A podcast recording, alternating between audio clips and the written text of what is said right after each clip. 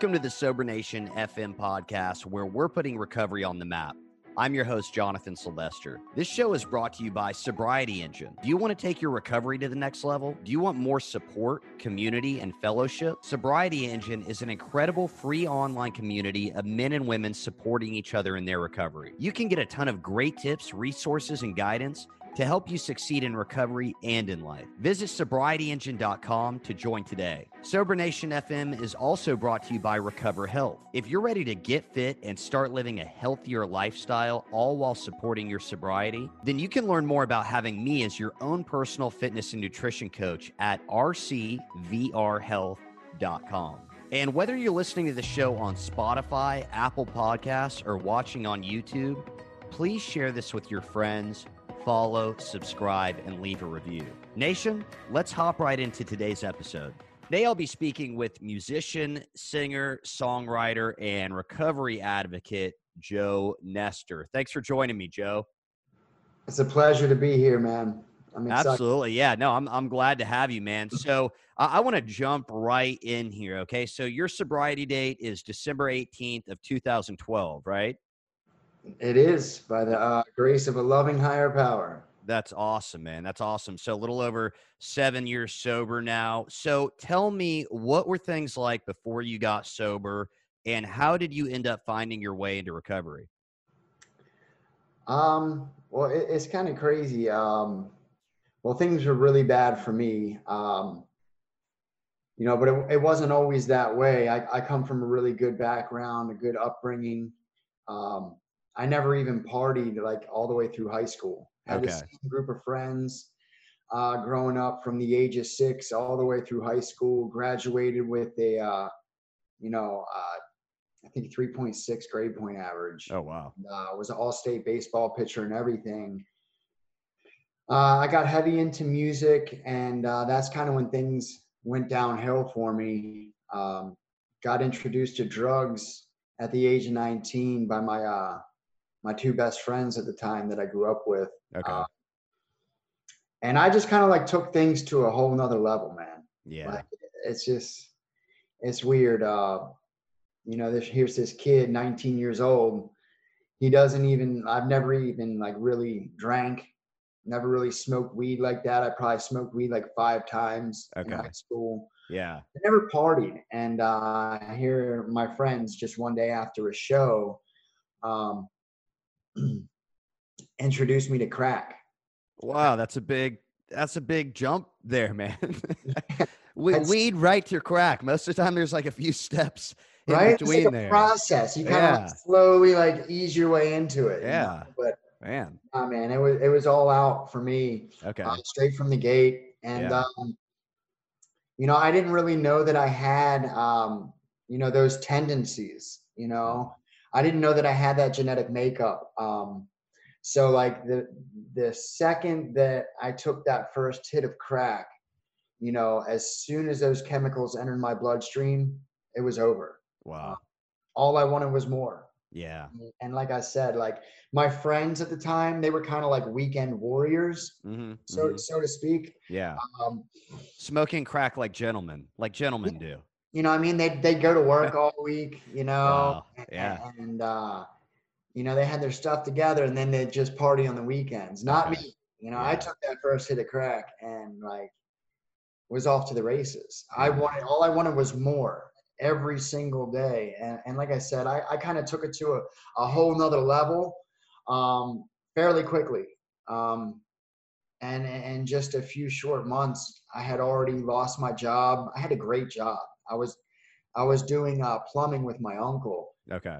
Uh, I was making like over thirty dollars an hour. Yeah. Nineteen year old kid living at home with his grandparents. I didn't have any bills, so I had all this money stacked up, and I just burned through it, man. Hmm. And uh, it just took me down a really dark path. Crack led to heroin, and um, you know, like I said, I, I come from a very close knit background, like a close, loving family. Um, went to church every Sunday. Uh, the family celebrated every holiday together, every birthday together. Every Sunday, all my aunts and uncles and everybody in the family would come over for a family dinner. Wow, you know? yeah, that does sound and it was pretty like a, tight knit. Yeah, man, really tight knit, loving family, and nobody in my family had um, really uh, experienced addiction before. Okay, that's what I was going to ask. Yeah. And like, I didn't want to put them through the heartache and pain that I knew I was going to put them through. Hmm. You know, like I said, like crack led to heroin, and and once I tried heroin, I immediately fell in love. You know. So, uh, so real quick, I'm just curious, like this timeline. So, like you start smoking weed at 19 and and then eventually it's or not too long after it's getting into crack and then it's heroin like how long for you i mean it sounds like things went pretty quickly obviously like we just touched on so how long from the time like you smoked weed at 19 to you're doing heroin like how what was that progression like for you so i could actually pretty much give you an exact time frame okay it impacted my life uh, so greatly that like it just sticks out in my mind. Mm. Um, it wasn't even really smoking weed like that. I, I, I wasn't even doing that. So yeah. it was just, I got introduced to crack on a Friday night in February of 2002. Okay. That, that was the night that forever changed my life. And three months after that is when my friends were like, whoa, Joe, you know, you're, uh, you're kind of like taking this to the next level. Wow, three nights. It only took three nights for your friends to be like, "Hey, no, you're three months, three months, three months." Yeah. Okay, still. You know, yeah. they, they're like, you know, you're you're going overboard. Um, try this, and it was a little blue bag of heroin, hmm. and uh, I started sniffing it, and that lasted probably April, May.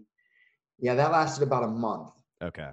Just sniffing it, and then I went straight to uh, injecting it. Mm.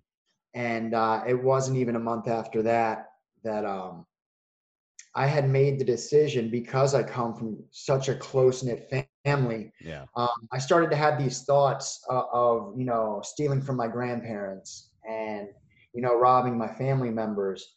And like, I didn't want to put them through that heartache and pain, you know, first and foremost. Mm-hmm. Secondly, I didn't want them to find out and try to convince me to stop. Yeah. Because I wasn't stopping. You weren't. I wasn't to. ready to stop. I didn't want to stop.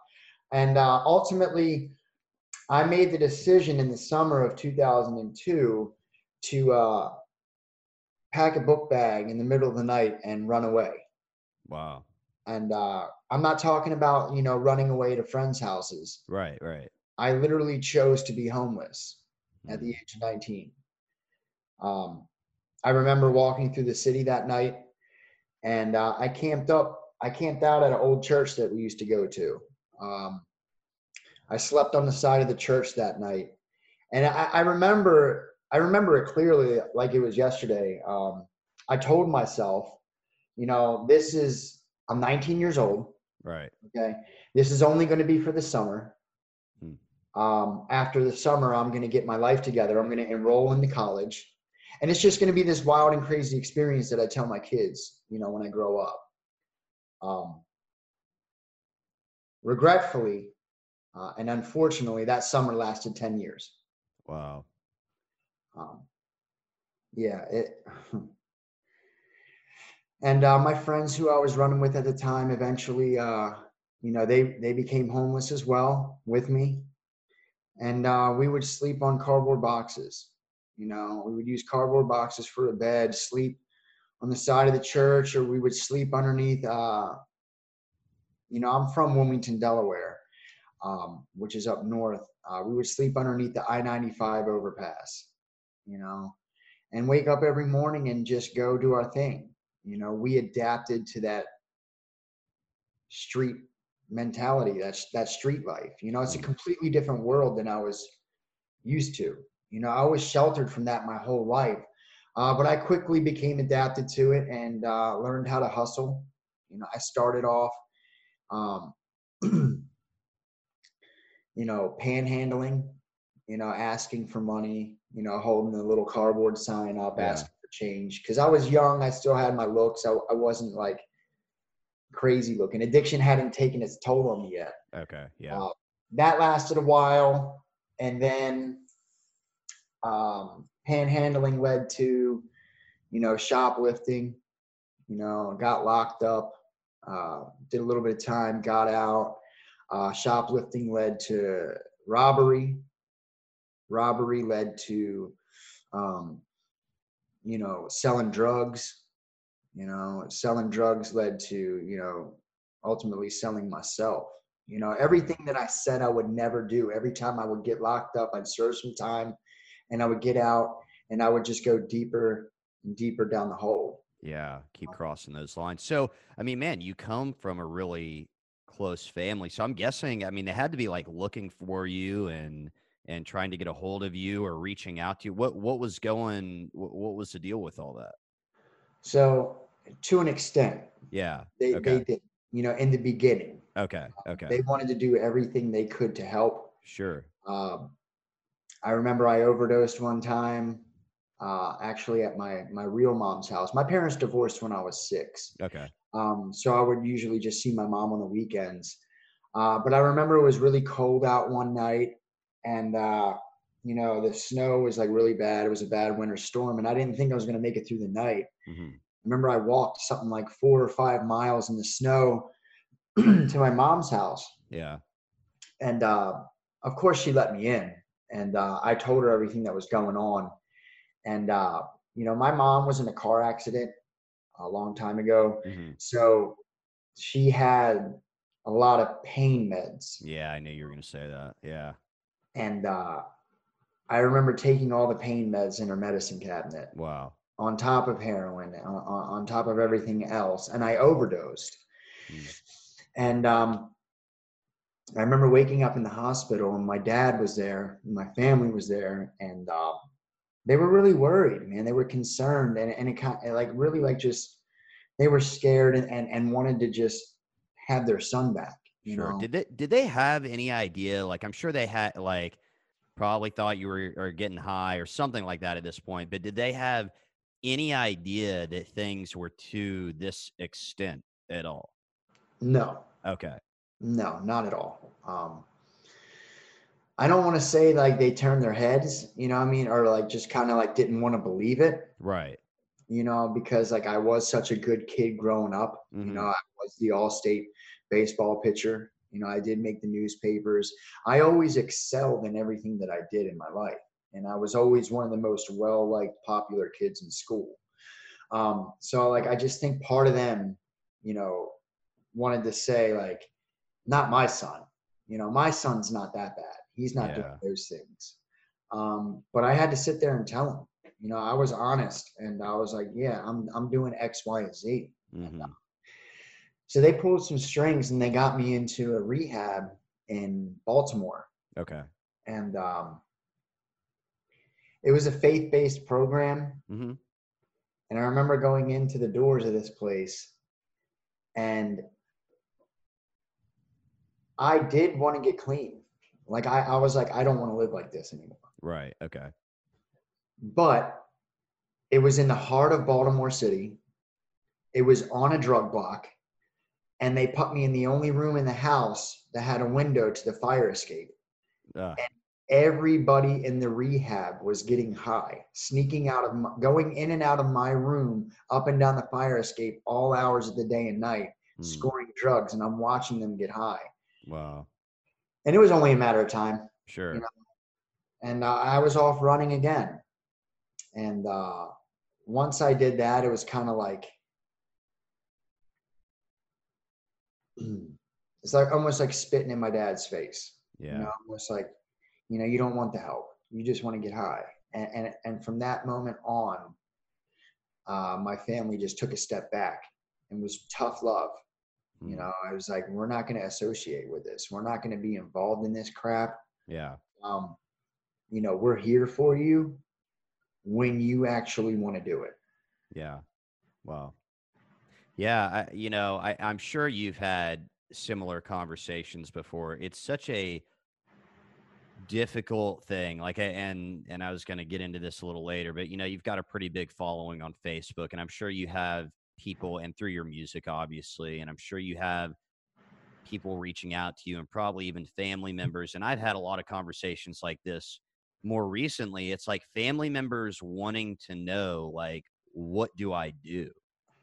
and it's such a hard thing right because like you you want to help and I, I think man i honestly you know just objectively it sounds like your your family handled it like kind of the way that like professionals might suggest like yeah. give them this opportunity and then if they're not ready like it's so hard but like you kind of have to let them figure it out because yeah. what what i don't want to happen is is i don't want to keep you know being this person's out right like i don't want to keep rescuing them yeah. and preventing them from getting I, I don't, i'm not even going to use the term rock bottom but from getting to a point where it's so bad that they finally have this conclusion within themselves like i just can't i really i really am ready now so do you do you ever have people reaching out to you like asking like what should i do about my son or my daughter or absolutely yeah. all the time yeah. uh, i get numerous messages every day so tough same thing yeah you know? And and and unfortunately like you know from from the perspective of the outsider looking in you know mm-hmm. somebody who's not addicted they don't right. quite understand it no you know whether it be the wife or whether it be the, the mother or the sister whatever it's like they don't understand addiction and mm-hmm. they're just like well he has he or she has children you know, why can't they get clean for their children? Yeah, why yeah. can't and, and, even it says, you know, in the in the program that I work that frothy emotional appeal seldom suffices. Hmm. You know, he said it, it, doesn't matter if you have kids. Yeah. It doesn't matter if you know you have a family, a loving family. It doesn't matter if you have a job that you're going to. It doesn't matter. You know, I mean, an addict is going to get high. Yeah. You know, they're running, they're escaping, they're masking uh, from something much deeper you know, it's like the drugs are just a symptom. You know, that like they're just using that as something to fill that void. You know, whatever pain they're going through in their life. Um, yeah. So, you know, I, I tell them all the time, you know, not to enable. You know, first first and foremost, mm-hmm. uh, tough love.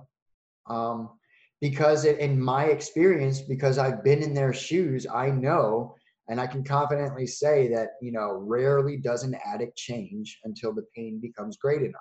Yeah. However that may look. Yeah. There's all sorts of different bottoms. It's That's just, true. You know, when that person's had enough and they're ready to make a change, it's on them. That's yeah. That that's a good point, man. Well, and so you were just just referencing there uh, you know, a passage in in the AA big book. So I want to ask you, so you went through this whole deal. You, you went to one treatment center. You weren't you weren't quite ready. It was tough. People are getting high around you.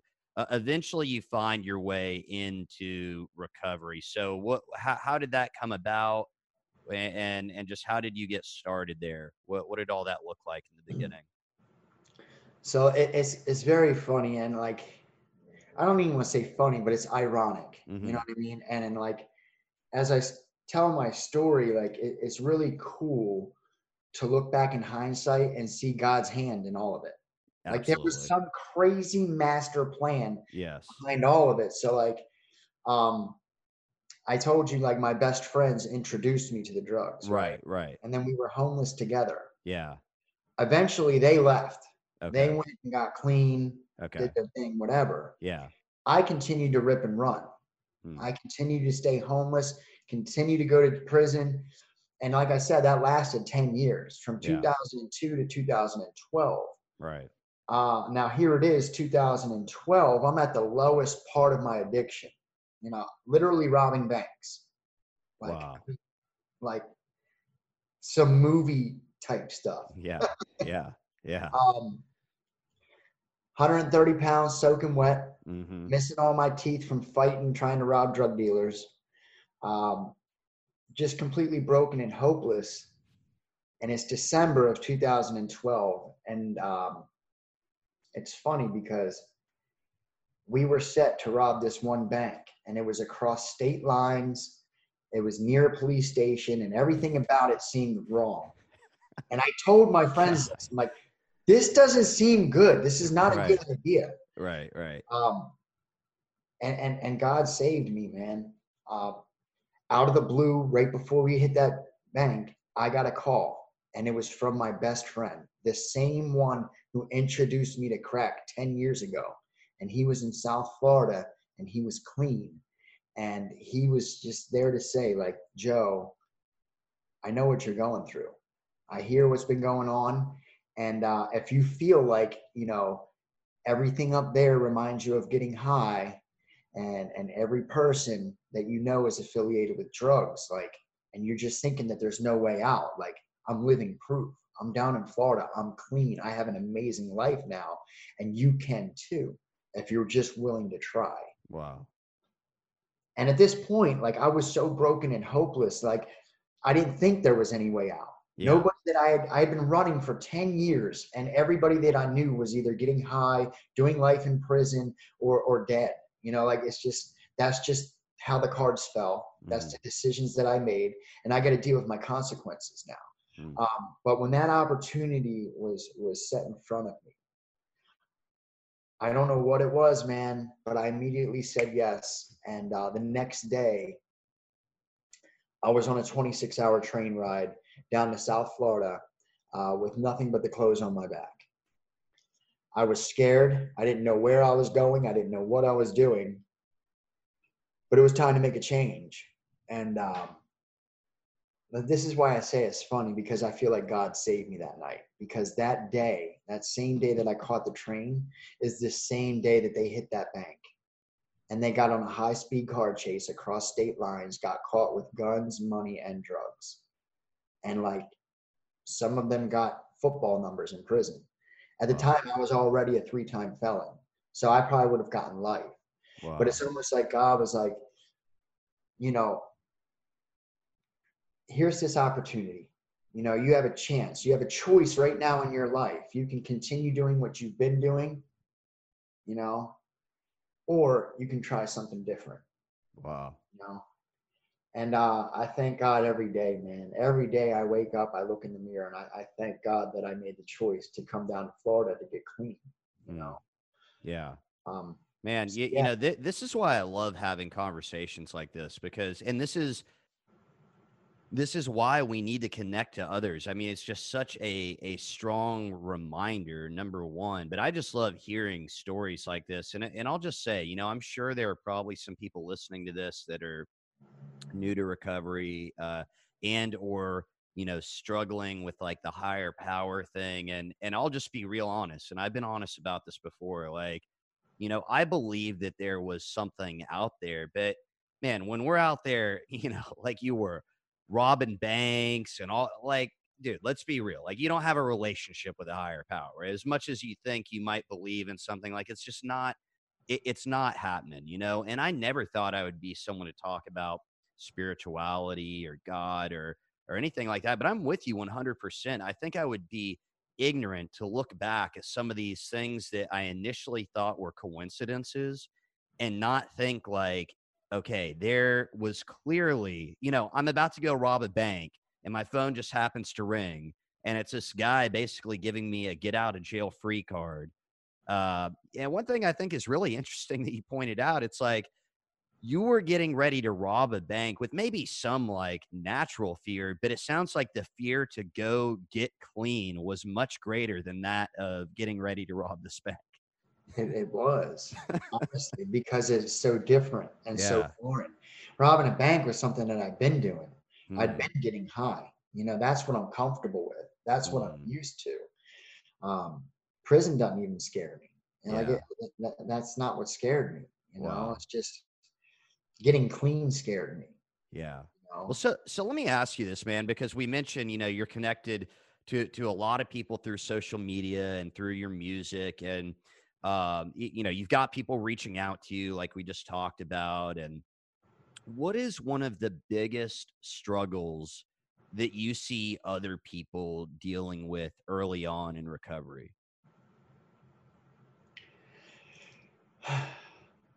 well, I have people who reach out to me like numerous times a day. Probably, I probably get like a hundred messages, two hundred messages a day, and um, most of the times when they reach out and they're struggling, you know, I, I get people that reach out and say that they relapsed. You know, I get people that say like, "Oh, I had this amount of time, and then I went back out, and I'm just struggling." and for some reason like a lot of people like this is just in my experience you know Yeah. uh, they uh i ask them like have you been going to meetings? Sure. you know, Sure. do you have a sponsor? Are you working the steps? Do you have a support group? How close are you with your higher power? Mm, they almost fail every one of those questions. Mm, you know they lack in that area. And just like in my experience like the, the a 12 step program you know getting a sponsor working the steps and going to meetings and creating that relationship with my higher powers ultimately what saved me. Mm. like i said like eh, the the addiction and the drugs were just a symptom. You know what i mean? So if i just want to get clean and say like all right i'm done. I'm just not going to do it anymore and uh, and i continue to live my life you know uh you know those fears those emotions are still going to get the best of me. And ultimately i'm not taking care of the root of the problem you know? So ultimately i'm going to go back to what i know you know? I'm going to continue to mask and con- continue to you know cover that pain with something. Um Yeah. and, and working the steps is is what saved my life because I'll tell you right now, I feel like everybody, I feel like a 12 step program could benefit everybody, Yeah. I, I'd agree with that. Yeah. you know, in, in recovery. Um, sure. Because, you know, it, it gives you the tools to deal with life on life's terms. Mm, You know, you get to learn about yourself. You get to you get to learn about your character defects, why you do the things you do, why you think the way you think. And and and once you've had these tools, you're able to see these red flags. You're able to see these signs like, oh, I know where that leads. Yeah. You know, I I, I know what what this mindset is gonna, you know, transform into. mhm, And, and it's going to lead me down a dark road and i mhm. don't want to go down that road anymore i want to Yeah. continue this road and it just gives you the tools to kind of combat those urges and those cravings so when i get these messages you know oh i had 90 days clean. Oh i had six months clean. I hear people that even oh i had three four years clean. Yeah. I- and they went back out. It's Mhm. the same thing man. I do the same things today that i learned you know way back seven years ago. You know I, I, I keep it fresh in my mind. Like i said every day i wake up and i thank god because i know where i could be. I could be sitting in that prison, you know, doing football numbers. Mm. Uh, so I just continue to stay close to my higher power. I continue to be of maximum service to others, and, and just do the things that they taught me in the beginning. You know, uh, I think that's that's very key. Um, but that's one of my most asked questions: is like, how do you? It's like we can get clean for a certain amount of time, Yeah. but how do you, you know, stay clean? Yeah. How do you have that, you know, first defense uh, against, you know, against that? How do you, you know, and and how do you keep it? And and I'll just say again, you know, I, I think you just made a good point there. You know, whether um like someone listening to the show, for instance, is in a 12 step program or or they're doing something different, fine. Like, you know, I'm not here to sway someone one way or the other, but you do make an interesting point, and that's that you know this 12 step process or system like man it can be applied in anyone's life like even outside of recovery i mean and and you see uh it, it being applied in a lot of different th- uh, ways you know think about it i mean there's just some interesting concepts you know like when i talk to people that aren't in recovery they're like wow that's pretty interesting you know basically like this I'm not in charge of what goes on around me, doing things like taking, you know, an inventory, which is basically just looking at the facts of like and, and taking responsibility for stuff in in my life and you know doing things like uh service work. I mean it's really just it, it's just kind of a cool process whether you're whether you're in recovery or not. So i'm with you. I mean i think there are there are many aspects that could really benefit and and make anyone's life uh, Yeah. a little bit better whether they're struggling with drugs and alcohol or or, Yeah. or not you know? Like it doesn't matter. Like like i said drugs are just a symptom man but like everybody i feel you know deals with some type of trials and tribulations in their life. Absolutely i yeah. mean and these 12 steps is all it is is just a guide. Yeah. It's just a guide to being a better human like a better you know productive member of society. Sure. and we all can better ourselves Yeah. You know, like, it doesn't matter if you're an addict or or you're just a, you know, a, a normie. You know, Right. it Yeah. doesn't matter. You can always better your life. You can always be a better person. You can always be of service to others. Yeah. Yeah, I, I'd agree with that, man. I really love that. So uh, I want to jump into the music a bit here, Joe. So uh, let me ask you, like, how much do you think music plays a role in your recovery? Like, how does that relate for you? So when I first got sober hmm and uh, I was in treatment, like I said, nothing happens by coincidence. Maybe then I thought so, Right, but looking right. back, I can see it's not. But Yeah. uh, they just so happened to place me in a room with another acoustic musician. Oh, that's cool. He had his guitar there, Okay.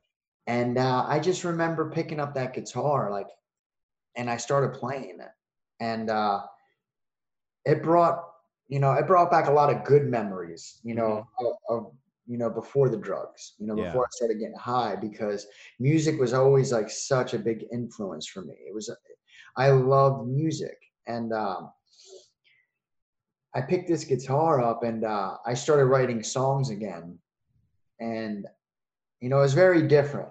Like in the be- like in the beginning when I was 19 years old, and I was in like this pop punk emo band.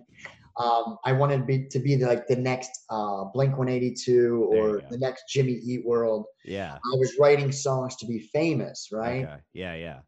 But here I am 10 years later, and uh, I just have 10 years of heartache, man, 10 years of pain and, and built up frustration and emotion and fears. And uh, I started writing songs again as an outlet for those emotions. Okay. And uh, it ultimately saved my life Wow. because in the beginning, I was very stubborn. You know, spending 10 years on the streets, like, you don't want to come to a treatment center and have some book smart therapist tell you about how your addiction is. Like, Right. you ain't lived my life. You have not right. been in my shoes. yeah. Like, get out of here. Like, Yeah. there's no way you can possibly relate to what I'm going through right now Mm. Uh, and that was just me being stubborn, you know. Um, but the, the the guitar and the music is was my outlet. It was very therapeutic for me, and I carried that, you know, until you know I began to believe in the program and believe in the things that they were telling me. Uh, because in the beginning, like I was very ignorant to AA. I was ignorant to the 12 steps. I didn't think there was some words in a book or some steps in a wall that were going to save me from myself. Yeah. Um, so, uh, but I continued to do it anyways. I did it, you know, even though I didn't believe in it or want to do it, you know, and even as far, we can take it as far as like the God aspect, you know, the Mhm. spiritual side. Mhm. Um, you know, did I believe in God? Did I, was I raised in church? Yes. Uh, but coming in, I was very God fearing, you know, uh, but after a while of writing music and dealing with my emotions and working the steps, I began to see um, the brighter side of life. You know, things started getting better for me, and I began this as I began developing this relationship with my higher power, and things started happening in my life, and He started blessing me through putting in the work and the action. Sure. uh, I began to see it was more God loving, not Hmm. God fearing. Um, uh, but music was very, very influential and very, uh, like I said, therapeutic for me in the beginning. yeah. Still to this day. Well, so you, you know, sometimes we'll hear like musicians or artists say that they were way more creative when when drinking and and getting high and stuff like that, you know, compared to to being sober. So what what are your thoughts on that? Like did you kind of have a period where it was like like I think even, you know, if we want to uh keep it to a an artist in recovery, I think even Eminem's talked about this. Like after he got sober like you know, it was kind of tough, like rapping again and and writing songs. And s- did you have a period where you were like, okay, this is kind of this is a little bit different than before? Okay. So that's not my experience. Okay, yeah, And um, I'll tell you why. Sure. Uh, if you remember in the beginning, I told you like I was, I didn't ease my way into this. Yeah, You know, I, I was like pretty much like pedal to the metal straight from the gate. right, So all my guitars all my equipment, everything went straight to the pawn shop. Right to the pawn shop. Yep. There was no writing. I didn't experience any kind of creative aspect of it. like okay. I was okay. like, smoke crack, shoot heroin, sell all my stuff, homeless. Mm, That's it. No music involved. Nothing. Just I just wanted to get high. yeah. Um, so that that wasn't my experience, unfortunately. Um, okay. But but even so, man, like today, I enjoy having a clear mind. You know, I, I enjoy being able to think more clearly and be more aware.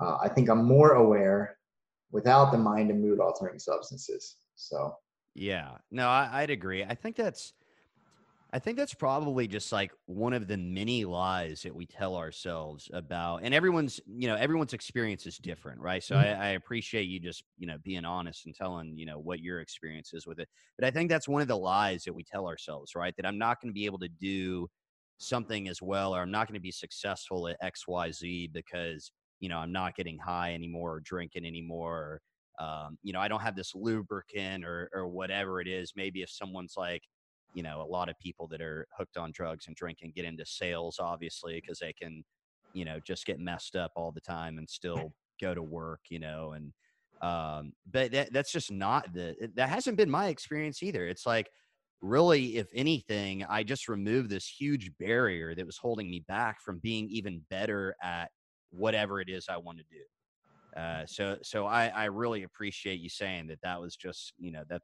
hasn't been your experience at all. Now, uh, you actually have a new single that you just dropped called Anxiety, right? And and I was jamming it. And so uh and so in the song you reference struggling to deal with the little things in life. And and I want you to share in just a second what you're referring to, but when I was listening, what it made me think about is really how in recovery it hasn't been the the big things like deaths and and stuff like that that have shaken me it's been the little stuff like it, man the first thing that always comes to mind i don't know if this is a alcoholic and addict thing but it's driving like someone cutting me off in the car You know? I'll just tell you real quick i've heard more than one time uh situations where like I, i've been in a meeting and i've heard someone say that they were driving someone you know cut them off they flipped the finger the other person flipped the finger back like not very spiritual right and uh and then they both pull up to the same meeting Oh, I've heard, man, I've heard that multiple times but but tell me like in, in the song anxiety like what did you mean by the little things So it was something along those lines. Okay, like yeah. Me, me personally, Mhm. uh, I tend to overthink Mm, like everything. I'm an overthinker. I overanalyze things. I look too deeply into things, and uh, I make mountains out of molehills. You know, uh, as far as like I could I could take one aspect, just like okay, I'll see certain people be on my page, okay following my music and they'll be sharing it, liking, commenting, and uh, there'll be people that I respect, you know, and that I'm close to. And I, I, I don't know. I think it's a sense of like expectation. Like I, ex- I just expect them to support and follow and share all my things, and uh, they'll drop off. You know, I won't see them for a couple months, and they won't be sharing anything, and then I just start overthinking. Like, well, what did I do to piss them off? Mm, Well, why? Why are they doing that now? Like, why? Dude, we were friends. Man, we were friends. yeah yeah yeah and like I start overthinking, and then I start getting in my head, and that carries on and and, and stems out to where like now I'm like irritable and discontent, and I'm starting to, you know, lash out at my family. You know, I'm starting to be in a grumpy mood, and then next thing you know, uh, you know, it's just it, it, I overthink everything. You know, it's the little things. It stems from the littlest things, like you said. You know, somebody cutting you off in your car, somebody not sharing my music, or you know, this coworker uh, didn't really, you know, do something that I expected them to. And and it, it- like I said, it it it falls. It, it, for me, it, it comes down to uh, false expectations there you you go know? And that's that's one of my character defects i expect someone to do something that they say or you know i expect them to act a certain way and then when they don't i i so to speak i get butthurt yeah, you know? I can't relate to that at all, man. so you you you also have a new album coming out soon called "This Is Me." Tell us a little bit about that. Oh man, this this album I think is probably like my greatest piece of work yet. That's awesome. A lot of emotion into this um, because uh, prior to this album, I was signed to a record label. Okay. You know, and uh, it was a sober record label. Okay. Okay. And um, things just didn't pan out the way that I wanted them to pan out. You know, uh, it wasn't. It was. A, it was a lot of smoke and mirrors, uh, mm. to say the least. Uh, I ended up being forced to be somebody who I wasn't. You know, mm-hmm. uh, all for the sake of image. You know, I wasn't allowed to talk about my family. Uh, nobody was allowed to know about my family for the sake of sales yeah. and image. And the music industry can be grimy, you know. Sure. And um, me as a person in recovery, it started to affect me, you yeah. know, uh, so much to the point where I was having thoughts about drinking, you know, or or going back out, and I just didn't want that. So um, regardless of the contracts in place, regardless of the money at stake, I walked away. Um, Good for you, man. I have a set of morals, you know, and, and I'm not going to break them for anybody. Um, I walked away from it, dealt with a, a huge legal battle in, in, and out of court. Okay. Uh, still going through it. Uh, but I chose to be independent, you know, and, and, and for a short period of time, I actually contemplated giving it all up. Like I almost stopped doing music. But then I realized, you know, how many messages I get every single day of yeah. how my music is helping others, you know, and, and uh, I just was like, man, that would be selfish of me, you know, and I was just letting the fear get the best of me uh, because I I was signed to a record label. I did have people who did all the behind the scenes stuff, like they did all the marketing, you yeah. know, they had the studios where all I had to do was just show up. You mm-hmm. know, and, and they had a, a, person for everyone, or uh, they had a person for you know every little job to help my musical career grow. Okay. And uh, once I left, I was like, man, I don't know how to do any of this stuff. Hmm. You know, and I, I just for a short period of time I almost gave up, but I didn't. I uh, researched and I learned how to do it myself, yeah. independently. Um,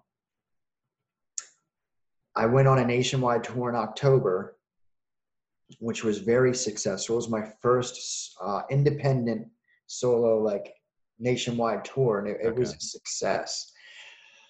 So that was like my boost of uh, confidence. Like, you know what? I can do this on my own. I don't need a record label. I don't need anybody to support me. Like, I can do this on my own. Um, so I, I, I did. I wrote and recorded this new album uh, called "This Is Me," Um, it's not some fake, false image. You know, I put my heart and soul into this. I have songs about my family on there. I have songs about, uh, you know, my struggle. You know, songs about my faith, songs about addiction. And and the cool thing about me and this album is, um, I, growing up, I listened to a lot of different music. I had a lot of different musical um, influences. Everything from you know Tupac, Biggie, to Metallica, Pantera, uh, to to Blink 182, to Ed Sheeran, to I'm kind of like all over the place, even yeah. to like Luke Combs, you yeah, know, yeah. country. So the songs on this album is very diverse. It has everything from you know country pop songs to you know rock songs to hip hop to R and B, and it's just kind of like it's well rounded. It's, uh, there's a song on this album for everyone. That's awesome. Uh, and, and I'm very excited. You know, all these songs have top notch, uh, you know, engineering and producing. You know, this, the, the album itself, it sounds great. It's my best piece of work yet. And uh, I'm actually going into the studio on Monday to put the final mastering on it. and uh, we're gonna set up the release date for either end of February or very beginning of March. Awesome. That's yeah. awesome. Well, before we wrap up here, man, what is one piece of advice that you'd like to share with the Sober Nation?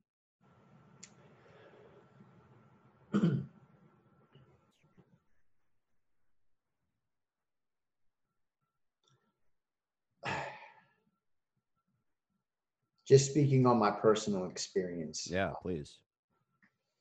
You know, if you're out there and you're struggling, you know, and, and you're feeling like there's no light at the end of the tunnel and you just want to give up, I promise you, everything that you're going through is for a very specific reason. Hmm. All the way down to the people who are in your life. You know, everything happens for a very specific reason. And um, I was taught early on that um, everything you do, you know, like put it into God's hands, right? Hmm. And later on down the road, you'll be able to look back and see God's hands in everything you do. Um, you know, and that, and that stems all the way back to, you know, I don't think it's ironic that the same best friend who introduced me to drugs 10 years later would be the same person who got me my train ticket to get sober. Wow. You know, yeah. I mean, I don't think it's a coincidence that uh, they just so happened to put me in a room with another acoustic musician in treatment who mm-hmm. now we're still good friends to this day. He lives in Ohio and he's sharing his story through music. Wow. Doing it professionally, you know, all the way to uh, my my friend uh, Rem One. Um, I was ripping and running with him. I was homeless with him. Uh, he went to prison in Baltimore for five years, and I came down here and got sober, and and I never thought about him a day after that. You know, I never thought about him after that. Hmm. But uh, he got out of prison and he started doing music about recovery and everything. And now, um, I am his daughter's godfather.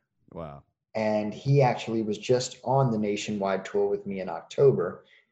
And we're actually already have like 11 shows booked That's for awesome. our next tour this summer. Wow. That's awesome. And, and, it's gonna we're gonna take this one international to the UK. Hmm. So there were times in my life where I was so broken and hopeless and I didn't see any future for me. I didn't see any purpose other than either dying with a needle in my arms or getting caught robbing that bank doing football numbers in prison. You know, God gives us choices, you know, and no matter how far gone you think you are, no matter, you know, no matter how lost you are, I promise you everything that you're going through right now is for a reason. Yeah. It's up to you to make that choice mm-hmm. to hmm. better yourself.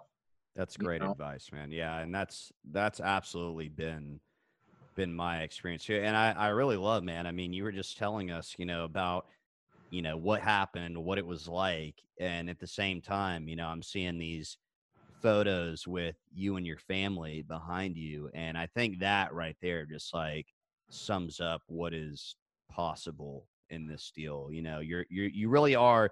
It, you're never too far gone. I think that's a really a really great way to to put it. Yeah, so, I actually say it in one of my songs on the new album. How many times? Um, you know, as long as you have air in your lungs, hmm. you still have a chance to make it right. Wow. I mean, doesn't matter how many times you got it wrong. Yeah. Doesn't matter. All that matters is how many times you get it right. It only takes once. You know? That's very true.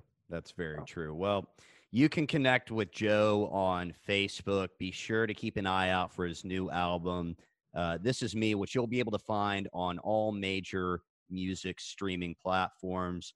Thanks again for coming on with me today, Joe. Absolutely. I appreciate the opportunity. Be sure to check out the show notes for all the info from today's episode. Sober Nation FM is brought to you by Sobriety Engine. Sobriety Engine is a free online community of men and women supporting each other in their recovery. Visit sobrietyengine.com to join today. This show is also brought to you by Recover Health. If you're ready to get fit and start living a healthier lifestyle while supporting your sobriety, you can learn more about having me as your own personal fitness and nutrition coach at rcvrhealth.com. And again, whether you're listening to the show on Spotify, Apple Podcasts, or watching on YouTube, please share this with your friends, follow, subscribe, and leave us a review. Nation, thanks for tuning in, and I'll see you next time.